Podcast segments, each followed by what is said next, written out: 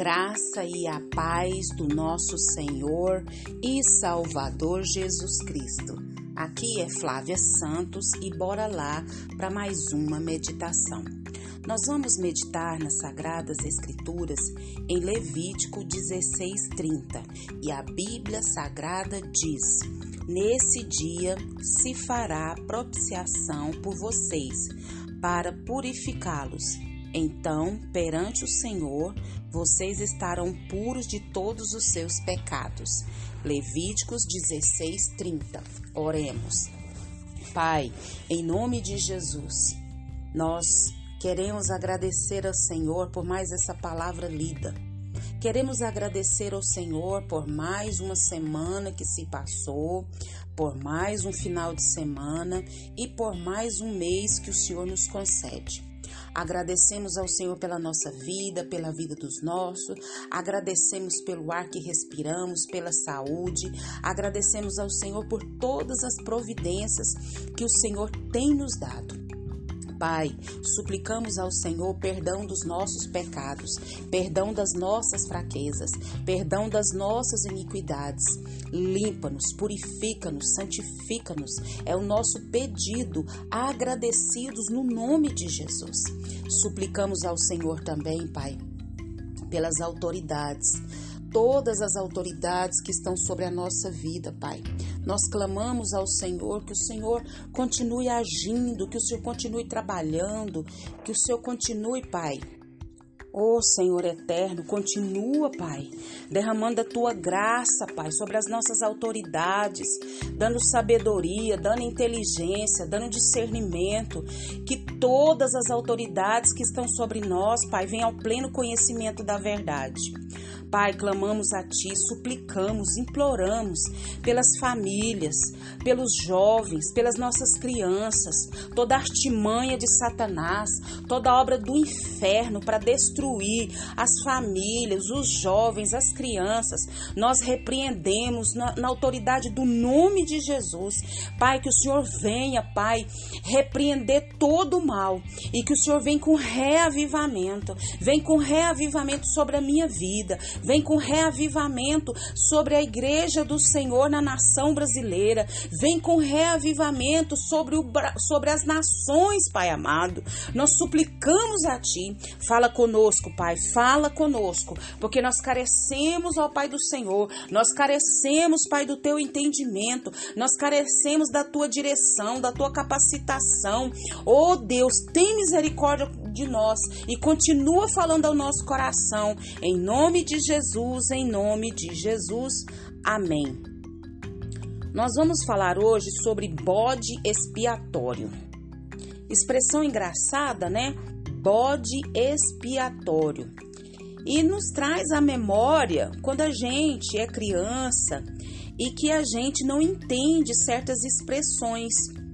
E eu creio que talvez você ou alguém que você conheça, porque eu passei por isso, não ter entendimento quando criança o que significa bode expiatório. O que será que seria aquilo a gente imaginava quando era criança? O que, que significa isso? Será que é um bode que espiona? pois é, é um termo muito engraçado e estranho pensar no significado do bode expiatório. Mas quando a gente cresce e entende um pouco mais o que vem a ser o bode expiatório, aí a gente fica até um tanto quanto espantado. Porque muitas das vezes as pessoas usam essa expressão para dizer fulano ou ciclano é bode expiatório, ou seja, vai levar a culpa pelas é, feiuras, bobagens que alguém cometeu, né? Ou seja, vai pagar o preço por um erro que não cometeu. E, no entanto, a, a gente fica assim surpreso ao descobrir que na Bíblia também tem e fala sobre o bode expiatório. Isso! Pois é, lá em Levítico fala sobre isso. Lá está escrito bode expiatório. Só que agora esse bode expiatório tem um valor especial. Esse bode expiatório servia para gente, a gente entender o real significado do sacrifício de Jesus Cristo feito por nós na cruz do Calvário. Naquela época, na época do Antigo Testamento, no tempo de Moisés, os animais, no caso os bodes, representavam a maneira pela qual Deus lidava é, com o pecado. Isso, dos israelitas. Então, ele perdoava o pecado por meio do primeiro bode expiatório, que era o que? Um sacrifício. E aquele bode expiatório removia a culpa por meio do segundo bode, o emissário, o que era enviado ao deserto. Então, o mesmo ritual precisava ser repetido todo ano. E Deus usou essas figuras como que pano de fundo para nos mostrar o que ele faria quando enviasse Jesus, que iria morrer por nós e levar o que? A nossa culpa. Então a morte de Jesus Cristo, ela substituiu esse sistema, né, de uma maneira totalmente definitivamente. Então, nossos pecados podem ser perdoados e a culpa removida se depositarmos o que? A nossa confiança em Jesus Cristo e confessarmos a Ele os nossos pecados. Então Jesus foi quem espiou e para sempre nos, nos afastou do pecado. Glória a Deus, aleluia. Isso mesmo. Pecamos porque ainda estamos nessa condição de santos que ainda pecam por causa do nosso pai Adão. Mas hoje nós não somos mais escravos do pecado. Jesus foi quem espiou para sempre, né? Desse dessa dessa graça agora de não ter mais que usar o sacrifício dos bodes expiatórios. Jesus foi quem expiou e para sempre, né, os nossos pecados. A, e a Bíblia assim diz, né? Mostra-nos que sequer imaginaríamos, porque foi escrita justamente por um Deus surpreendente. O nosso Deus é um Deus maravilhoso, que hoje a gente né, houve essa expressão do bode expiatório com outro sentido, um sentido maravilhoso que representa o que Cristo fez por nós na cruz do Calvário o amor por nós, né? O amor de Deus para conosco levou ele a assumir o mesmo papel do bode expiatório em favor dos filhos de Deus, em favor daqueles que creem em Deus, que creem no amor de Deus, que enviou seu único filho para morrer, para pagar os para pagar o nosso o nosso pecado com seu sangue e para que hoje nós tivéssemos vida e vida em abundância. Isso mesmo, Jesus, ele fez isso por mim, por você e por todos os filhos de Deus.